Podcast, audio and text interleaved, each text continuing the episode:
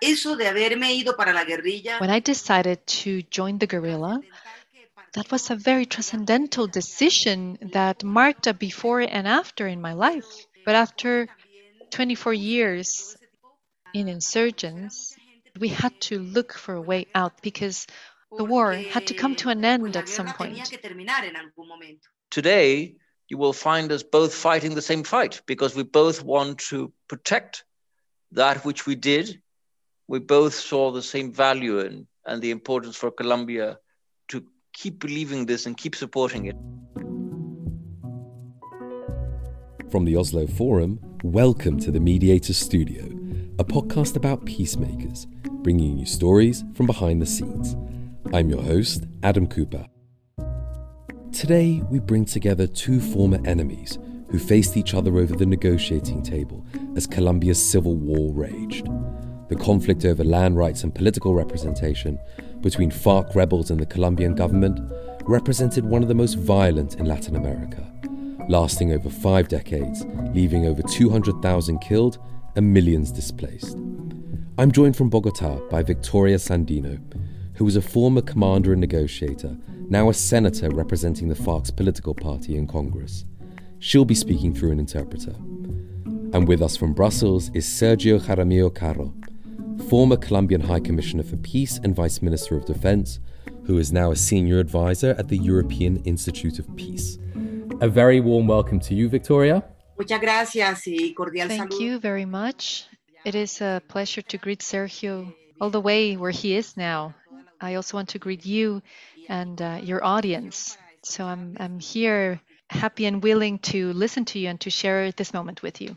And welcome to you, Sergio. Thank you so much for joining us as well. Thank you for the invitation, Adam, and uh, warm welcome to you all, and especially to Victoria, whom I hadn't seen for a long time. I want to give our audience a sense of your personal journeys long before you come to the negotiating table. Victoria, take us back to your teenage years. What was the moment when you decided to take up arms? Bueno, realmente no fue tanto en la Well, adolescencia. It was not when I was a teenager so much. I was a political activist when I was young, and that lasted for many years. It was within the framework of the Unión Patriótica, the Patriotic Union. I participated in that movement, which was then exterminated at bullet point from those who didn't want peace at that moment. This is how many of our comrades were assassinated and how my family was displaced. I was displaced. That's how I, I uh, arrived in Bogota. I studied there, and we were persecuted even in the capital of Colombia.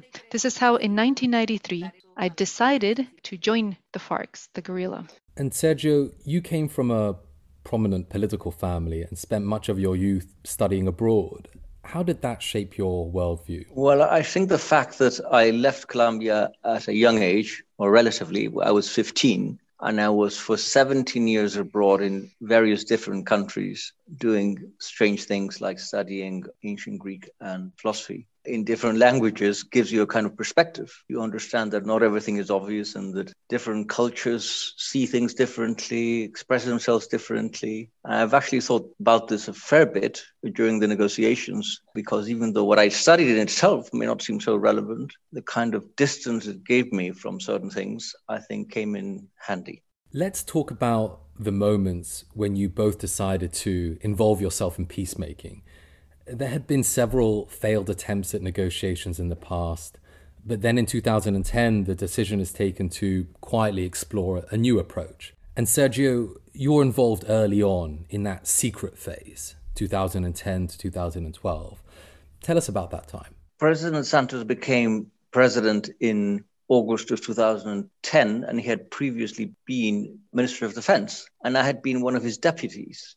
And I remember well telling a journalist friend, look, the war is over, but we actually don't know how to end it. President Santos, from the very beginning, was interested in doing this, and we started a secret channel, a back channel to the FARC's leadership.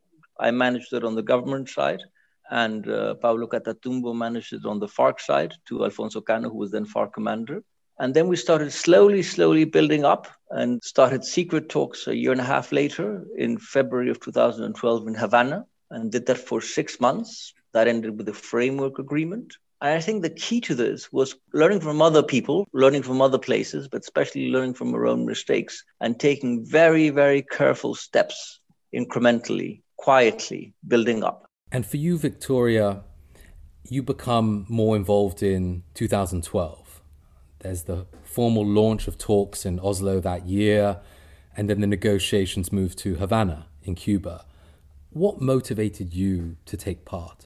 Bueno, decirle, yo quisiera contar esta. Well, I would like to share this uh, this part with you because I think it's significant. More or less in May or June of 2012, we were notified, and I say us because we were in the mountains and the camps, and we were moving a lot. I was in the center of the country, moving around in that territory. We were told that there was a possibility to to come to a dialogue probably abroad. It was very motivating, although we thought it was a, bit strange. The previous year, on November 4th of 2011, our comrade Alfonso Cano had been assassinated. He was the chief commander of the FARC EP at the moment. So when they told us about the possibility of sitting at the negotiating table, I we were skeptical.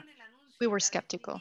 So you have this context where okay, perhaps there's a degree of, of skepticism of the other side, but you've built a process which uh, each side is engaging in very much. And this is taking place in Havana, where Cuban and Norwegian co facilitators bring the two delegations together in a retreat outside the city.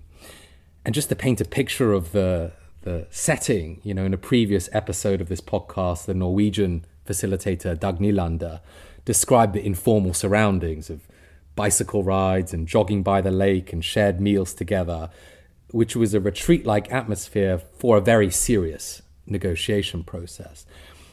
Sergio, for an audience who may not know the details, what were the really important things for you and the government delegation to take away from this process? Ooh, that's that's a big question. But put most simply, you know, you had to do two things. You wanted to stop the war, would really stop the war. So it's over.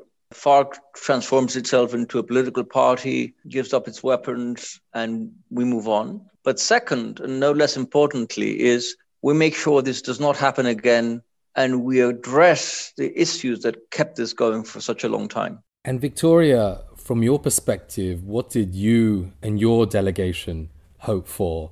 I assume that the idea that FARC should transform itself into a political party would not have been something you would contemplate without getting something in return, your goals? Bueno, ahí una cosa era lo que esperaba y otra lo que pensaba. One thing was what I was hoping for, and then what I thought could happen. And why do I make the difference? Well, let me tell you. When I arrived in uh, Havana, I had a small suitcase. I had the, the most necessary things, right? Because when I got to Havana, we were thinking that this could break at any time and that we would have to go back. So you had to have your equipment ready. Like when you're in the mountain, you always have your backpack ready. That was the reality that could happen. But then there's the other question what were we looking for? Well, I thought it was key to reach an agreement, and I felt that with my soul. It was part of the dream that Alfonso Cano shared with us. I, was with Alfonso for many years. I was very close to him, or at least I feel that I was very close to him. So I felt that in a certain way I was honoring his dream.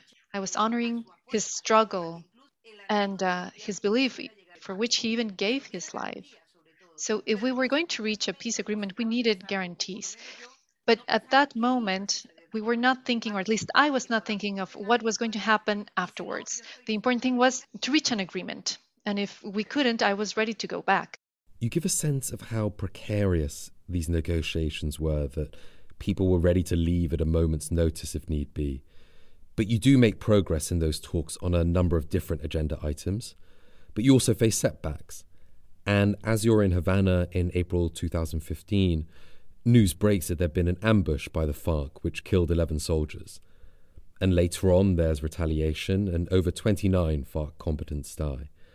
Sergio, tell us a little bit more about the government's thinking and also how you felt when you heard the news of those attacks in 2015. Well, the, first point to mention is that President Santos did not want to make any decisions on the military side until it was clear that the process really had substance, that it was really moving forward. Because you must remember that we did these negotiations with huge political opposition from former President Uribe. So we were always being attacked for negotiating. The other thing I would point out is again the incremental character of the talks and the results.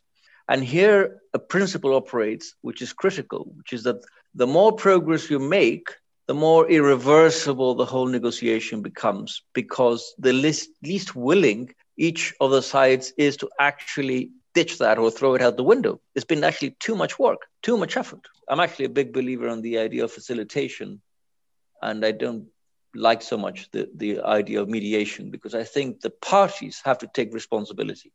And the FARC took responsibility. Now, the problem in this case was that a FARC unit ambushed an army unit during the FARC ceasefire. And because everyone had already got used to the ceasefire, then this really had a very strong effect in Colombia. And so we had to reply, the military replied, and we were in danger of spiraling out of the negotiations. But then again, we actually managed, by discussing in Havana the next steps, to put a stop to this, which showed again how strong and robust the talks were by then. So that's the way to go to make sure the talks have as much substance as possible so they can actually navigate such waters.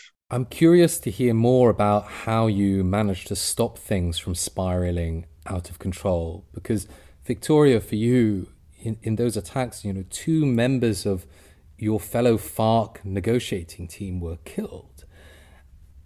Were you able to separate out your emotional response from, you know, what your desire to, to keep the process alive?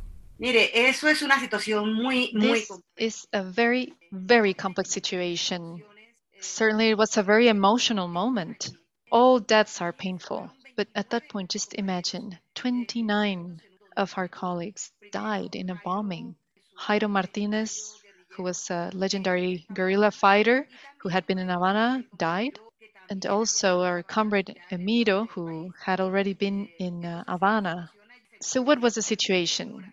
Well, certainly it was a very emotional moment, but we also had the reasoning and the conviction that precisely because of those reasons, we had to keep moving forward. At that moment, Norway had a crucial role because the uh, Norwegian ambassador who was in Cuba, whenever there was tension and difficult situations like uh, this, he tried to organize a, a, meeting or an informal or a casual uh, meeting at the ambassador's house, and that allowed for dialogue to go on and to relieve the tension, not only in this situation, but in other situations also having to do with uh, the discussions of the table. That violence that took place over the course of the war and, and even during the negotiations is a reminder of the profound human cost of this conflict. I understand that both sides agreed that victims should be placed at the heart of the process and even brought into the negotiating room at points. Sergio, can you tell us why that was so important? Well, we, we said from the very beginning of the secret talks that as we were negotiating the agenda, that we need to have a point on victims on the agenda, not just a general point on human rights as had happened in other negotiations, but actually on victims in particular. The fact of victimhood is what really represented the conflict for Colombians. So we agreed to have victims come to Havana that were selected not by us, but by the UN and a, a main public university in Colombia, along with the church. And then we would listen to those victims in what you must, if you want to imagine this, imagine a kind of a proper live big truth commission as you might have had in South Africa, but actually it's happening in the middle of a negotiation. Both sides are listening to this. And I'll just finish by saying that one of the victims that went to this, an Afro Colombian that had suffered terribly from a FARC attack, actually, he said, Sergio, when I walked into that very solemn large hall and I saw both delegations standing respectfully, welcoming us, and then sitting down and listening, I thought, this is real. This is serious. This is a peace process. And I think actually it was the high point of the whole thing. And Victoria, for you, what are your recollections of victims being brought into the process? Ese fue uno de los momentos más especiales, creo That was one of the most special moments of the Havana process. We established a commission and uh, we went to welcome the victims at the airport. Some people would greet me and shake my hand, and there were others who didn't. But the same was happening with uh, the government side. Some people came and greeted the uh, government officials, and some others who didn't even shake their hands. Then we went on to the hearings and listening to their own testimonies, to their own experiences, listening to the victims express the pain they had endured and suffered during the conflict was very intense. So that made me feel a lot of respect for what these people in Colombia had lived through, and it gave me strength to move forward in this agreement. And Victoria, you headed the subcommission on gender in the talks. But often there's a sense that these kind of measures in a peace process can be tokenistic, that the views of women aren't taken seriously enough. How did you work to make sure that wasn't the case in your process? Hay que preguntarle a Sergio. no, We would have to ask Sergio. No, I'm just joking. I have to say that that was a truly important moment. I want to share a strategy that uh, the women who were at, at the negotiation used, whether we were on the government side or the women guerrilla fighters. In 2013, the government brought two plenipotentiaries to the negotiating table, and I immediately addressed them. I uh, greeted them and uh, I invited them to go have a, a coffee at the house where the uh, guerrilla was staying, and they were very surprised. They were not expecting that. But this allowed us to start a conversation. After that, we would always go and talk over coffee, uh, and we would talk about things like our, our clothes, their dogs. They often asked me about my life. What was uh, the life of a guerrilla woman? So when discussions happened, I, I call them the uh, machista discussions, discussions amongst the men at the table. We would start talking on a side, and that allowed us to generate trust. And we started meeting with women's organizations. And then the first exercise we did was to meet with the women victims that were to the hearings of men and women. That was a very important moment and started creating an important relationship. Then we finally established the uh, subcommission on gender on July 7th of 2014, if I'm not mistaken. Uh, well, we have a running argument with Victoria because she claims that she invented the subcommission, and we say we it was our idea. But La inventamos las dos. La, invi- la inventamos We las both invented it. It was invented by women on both sides. it, it was quite a daring thing because they actually had authority to review the whole agreement from a gender perspective. And if there were things that they thought were not uh, in tune with that, then they would point them out and ask for changes. The crazy thing is that when you fast forward um, one or two years and we get to the referendum we had on the peace agreement, one of the arguments of the opposition was to say that the agreement wanted to spread a gender ideology, they called it, which was something completely made up. I mean, it had nothing to do with the work that Victoria and the government had been doing. But they used the fact that, that this had existed, the subcommission, to turn it against us with this bizarre thing they call the gender ideology. By the way, this turns up in other places, not just in Colombia and Brazil and even the US. In that sense, it worked against us, something that was a very noble enterprise. Let's move now to the end of 2016 and the day that the peace agreement is signed. Sergio, it it must have been a moment of high emotion, probably exhaustion too. Can you remember how it felt? Yes, but let's say less so the moment of the ceremony and more the moment when you realize this is done. In fact, it's it's a longer story because you go through stages. I am not of an optimistic disposition myself, but from the beginning, I actually had this intuition that this was, was going to work. And then you see more evidence. And naturally, when you finish the actual negotiation, you're done. Everything else is kind of a, a theater piece. And if everyone's happy with the theater, I'm happy too. But for us, the main thing was getting that agreement under our belt with the FARC. And that, I think, was the moment when you said, okay, we're done. And Victoria, when was the moment that it sunk in that you had achieved something special? Bueno, eso, eso fue Cuando I empezaron. think it was when in 2016 we started doing peace teachings. I think we started going around camps maybe at the end of 2015. I, I don't remember precisely. Maybe Sergio remembers this better. At that time, some of our delegations from Havana went to camps to do some classes to, about peace, to explain people what uh, was being achieved, what was possible. So I had this feeling everything seems to indicate that we are heading towards an agreement. There's going to be an agreement. But then I had this sensation of all of those things that I had not faced before, which was what is going to happen with this agreement? Is it really going to happen for real? Are they going to keep their word? Did we make a mistake? How big was this mistake? When you're in war, if you make a mistake, your life it's at, it's at stake. And here, there was a lot of uncertainty about what would happen after the agreement, because at that point, I thought the agreement was imminent already. So, some apprehension, in other words, as well as hope. But after that moment of hope, there was also disappointment because within weeks there's a referendum and the Colombian public narrowly rejects the deal. Victoria, tell us about that moment when you saw the results come in. Mire, eso fue un momento muy doloroso Look, that was an extremely painful moment. They used falsehood. For example, the achievement that we as women had had of the of the gender perspective. It was not an agreement or a pact between the negotiating parts but that it had involved directly women organizations in Colombia. So i was very hurt by that. I thought it had been a mistake on behalf of the government. That referendum had been a mistake. And on top of that there had been no counter narrative to the campaign.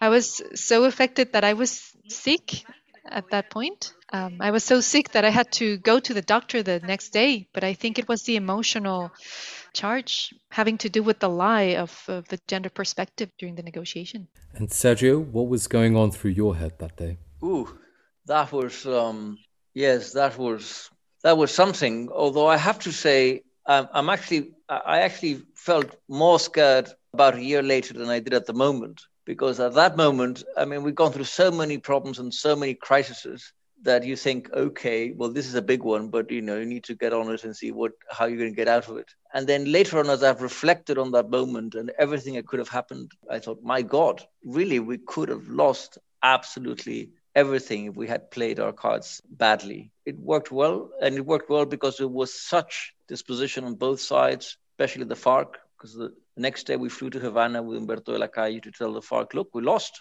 That's democracy. And these guys want changes, which is something that's important. They said, oh, no, we agree with what you're doing, but we want changes. So when we lost, we said, okay, you've won. You, have won by very little because they won by 0.3 of a percent. 0.3 of a percent out of 13.5 million votes. They got about 60,000 votes difference. But you won. So what is it you want to change? And then we had to go to the FARC and say, look, we have no choice. We have to make some changes. For me, that was the kind of the high point of the FARC's management and behavior in the peace process because they realized this is serious and okay, they say, okay, we're ready. We're ready to change some things. Even though they were going to be painful, they did. And we saved the peace process. I mean, it says something about the commitment to the process that the FARC had, that the government had, that you work through those difficulties and eventually come up with a revised agreement that's approved in the Congress. Let's talk about where things stand today. You have a president who campaigned against the peace agreement, which has faced its fair share of challenges in implementation. Since 2016, over 250 former FARC combatants have been killed, some reportedly in reintegration camps run by the government. The government blames dissident groups and drug gangs. I want to end with some analysis of where this leaves the painstaking work that you both did. Sergio, you first of all, do you find it dispiriting that your compatriots elected a president who stood so vehemently against your work? I frankly don't like our current government. It's not it's not a very good government. It's not a very competent government, as has happened in so many places. But it didn't really get elected because of the peace process. That was the original political base they built. That was why they opposed the agreement. And some things have been have been preserved. I think the reintegration process of the FARC has gone well, in good measure thanks to the FARC's own will and insistence. But I think the government has done that bit well. The whole transitional justice machinery that it was set up is working. So I actually remain optimistic. And it's actually, for me, a sign of the resilience or proof of the resilience of the agreement itself. It has actually withstood a government that's so unsympathetic to the peace process. And Victoria, of the 13,000 FARC fighters who disarmed following the agreement, you know, thousands have since rearmed. Is that a measure that they've lost faith in the process? Allá hay una situación muy dolorosa, muy particular realmente. There is a very painful thing going on. There were more than 13,500 combatants, according to the first mission of the UN. 13,589 ex combatants who transitioned to peace, who signed the agreement, and who laid down our weapons. But in terms of reincorporation, only 86 projects have been approved. Out of these 86 productive projects, only 61 of them have received resources. And this benefits only 3,300 ex combatants. But the problem is that people don't have guarantees, for example, of security of life or of land. So, this is a very serious problem, especially in areas of conflict, because the FARC left many of these areas of conflict when they laid down their weapons, but then they were not occupied by the Colombian government. Instead, it was occupied by other groups that are in the fringes of the law. Some of them are related to drug gangs, some others are paramilitaries, some others are unidentified. And the worst thing is that there is no defined action on behalf of the state. So, what's happening in terms of peace implementation is very serious. Sergio was saying he doesn't like the government because they are not very competent. Well, in addition to the, the to their incompetence, they have no political will or commitment with peace in Colombia. I can sense the frustration and, and worry uh, in your voice, Victoria, when you describe that. We talked earlier about victims of the conflict, and linked to that are the issues of justice and accountability, which is inevitably one of the most sensitive. The agreement resulted in the Special Jurisdiction for Peace, the JEP, which would look at violations committed by both sides. And, and this is quite remarkable uh, given that impunity is often the norm in a peace process. And just very recently, in January this year, the JEP indicted seven ex FARC commanders for their role in kidnapping. Victoria, I know that this is a difficult issue for you and your colleagues. How hard has it been for those who you served alongside to admit to wrongdoing? Bueno, allí hay una situación de verdad muy compleja. Nosotros hemos... I have to say that this is a very complicated situation. When we were in Havana, experts worked together to, to design justice, redress, and no repetition. And we have supported this system all this time so that it can bear fruit, so that it acts in line with the spirit of this agreement. But I think that the JEP has made a mistake. It, they have made a mistake in the way they have issued this order that you're referring to, this, this indictment, because they are not recognizing the political crime. The FARC EP was a political and military organization, it was a revolutionary organization. They were rebels, armed rebels. And then we, we took this step there were some very painful situations. There were victims, but not only by the FARC, but they were victims of the entire framework of the conflict. So I think this order by the JEP basically makes the political crime to be lost, and it is as if the peoples did not have the right to rebel, and there is no repairing and redressing justice. Instead, we see the justice of the enemy, meaning those who were defeated and the FARCs were not defeated. They signed a peace agreement. Sergio, we heard just now how controversial and difficult these issues are. What do you make of this, having been instrumental in seeing this uh, institution created uh, through the negotiations? And, and what do you think in the future, when the JEP starts to look at what the Colombian military has done, how they will react to accusations of wrongdoing on their part? Well, the first thing to say is that this is really a first. This had never been done anywhere in any negotiation. That a guerrilla force agrees with the government that there will be a system of justice and that it agrees that it's ready to stand before a tribunal and be uh, handed out a sentence. So obviously it's emotional, it's tough. But the rule here was that it's for victims of all sides. So today, all the lights are on on the FARC because that was the first indictment that's come out. But tomorrow is going to be on state agents for also other kinds of horrific crimes committed during the war. Uh, and that was the basis of the whole thing. When we had these really tough negotiations with the FARC on the issue of justice, and let me say that people who say that peace and justice are, you know, are just one and the same thing and so forth, it's you know, it's nice to say, but that's frankly academic. It's extremely difficult to do it in practice, extremely difficult to do it in practice because you're actually doing two things that are contradictory. You're looking back and you're looking forward. You are trying to look at the past to bring accountability, but you're also trying to build a vision of the future and have people move into that future. Um, so it's a very, very, very fine line. It's a very narrow bridge. But I think that this principle that the FARC agreed to, which was we will agree to the system if it's a system for all victims from all sides. It's what's going to keep it afloat. And everyone's going to realize that this is actually best for everyone and obviously best for the victims. I'm curious how uh, the impressions you have of each other have changed over time. Victoria, I'm curious whether you think you know him a little better now. Pues yo creo que sí, hemos compartido pues tanto yes. I think so. We have spent so much time together at the negotiations that, yeah. I just think that Sergio is very cachaco. That is a colloquial adjective, and it means people who are not from the coast but from the from the interior of the country. But he's also a little bit European. He already said it. He's been he lived abroad for a long time, and I am Caribbean. I'm from the Caribbean coast. I follow protocol less, let's say.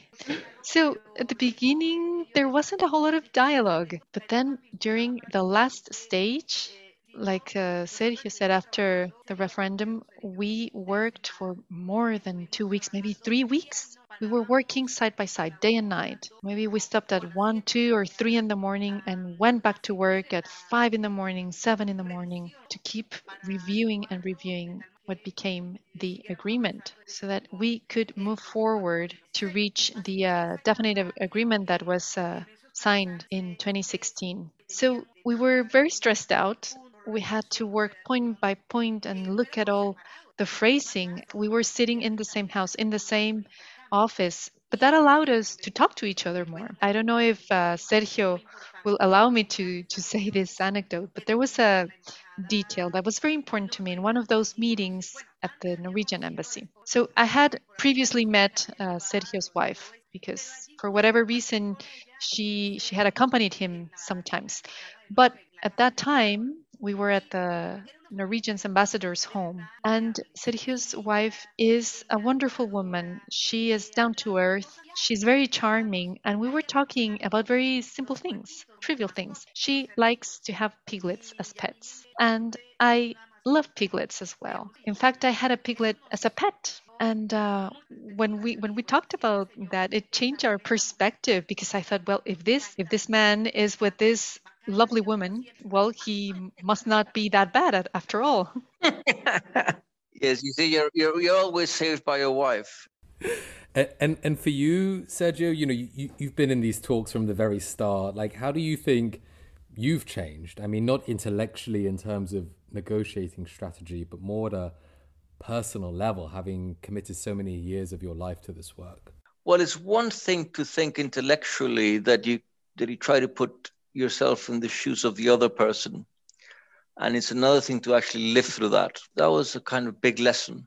When there's talk about peace and there's talk about justice, I think people lose sight of the courage, actually, that both sides, but especially those who are actually going to change their lives and give up their weapons, have to have, because they're going to put yourselves in your trust and they're going to try a different future that requires a lot of courage and that requires something that I actually think is lost, which is a, a belief in the power of transformation. And that is why today you will find us both fighting the same fight because we both want to protect that which we did, which we originally were doing for very different reasons, but then in the end, we both saw the same value in and the importance for Colombia to keep believing this and keep supporting it. And I, uh, there, there, are many, many difficulties, but I actually remain optimistic. And Victoria, you know, Sergio just now talked about the act of courage that it takes to transform yourself. Do you feel like you have the same fire in your belly as when you were a young activist and that you're simply continuing that same struggle, but now in Congress, in a political system? Bueno, yo, yo creo que, obviamente, no. I think that I've matured. I've lived many years, but I've also gained vision and experience. I must recognize that when I was a young woman, I certainly was very passionate about the uh, revolutionary struggle and about change. When I decided to join the guerrilla, that was a very transcendental decision that marked a before and after in my life. It gave me a completely different context. 24 years in insurgents gave me the conviction that we had to look for a way out and that we had to go back because the war had to come to an end at some point. We still have the absolute conviction that peace is the way. Peace with social justice. Peace is not only silencing the weapons. Peace is also, and more than anything, the transformation that allow us not to go back to war. I still have this conviction. I still have this commitment. And that uh, decision that I will not give up and that there is no other way out than to work for peace. That's the only one I will have until the end of my days. Well, on that note, I'd like to bring this discussion to a close. Thank you so much to both of you. Victoria, you've been a wonderful guest. I'm so grateful that you shared your incredible life story and experience with us. Muchas gracias a ustedes, por supuesto, también. Thanks to you, certainly. It was a pleasure to say hello to Sergio and to share this space. Please say hello to your wife, certainly, and uh, hello to everyone. And Sergio, thank you so much for being so generous, sharing your time and expertise. And thank your wife as well from all of us. Well, no, primero, I'll say in Spanish, muchas gracias, Victoria, por esas palabras tan amables, por Ana María, que se pondrá muy, muy, muy feliz. Uh, no, and thank you for this, because as I mentioned, Adam, yes, every conflict is different. And yes, the first thing you need to do is understand actually what makes your particular conflict tick. But there are things you can learn from others uh, if you have the humility. We had it. We tried to learn from other places. We had to learn from our own mistakes. And whatever we can humbly offer to others, Victoria, the others, myself, we're there to help. Thank you. That was Sergio Jaramillo Caro and Victoria Sandino in the Mediator Studio. To get new episodes as soon as they're released, make sure you subscribe. And if you enjoyed hearing about the process in Colombia, then you might also like to hear my interview with Dag Nylander, the Norwegian facilitator of the talks, who we had on during our first season. The Mediator Studio team loves hearing your feedback and suggestions. If you have a moment, please fill out our very short survey, which you can find in the show notes and on our website. You can also leave us a review or get in touch with me on Twitter at Adam Talks Peace. The Mediator Studio is an Oslo Forum podcast brought to you by the Centre for Humanitarian Dialogue and the Norwegian Ministry of Foreign Affairs. Our managing editor is Christina Buchhold, and the show is produced by Christopher Gullis. Neither peacemaking nor podcasts happen without lots of work behind the scenes. My thanks go to our whole production team in Geneva, Evie Krasner, Rosie Fowler, and Giles Pitts, and in Oslo, Elizabeth Schlattum, Ellen Fadnes, and David Jordan. Join us next time in the Mediator studio, but until then, that's all from me, Adam Cooper. Thank you for listening.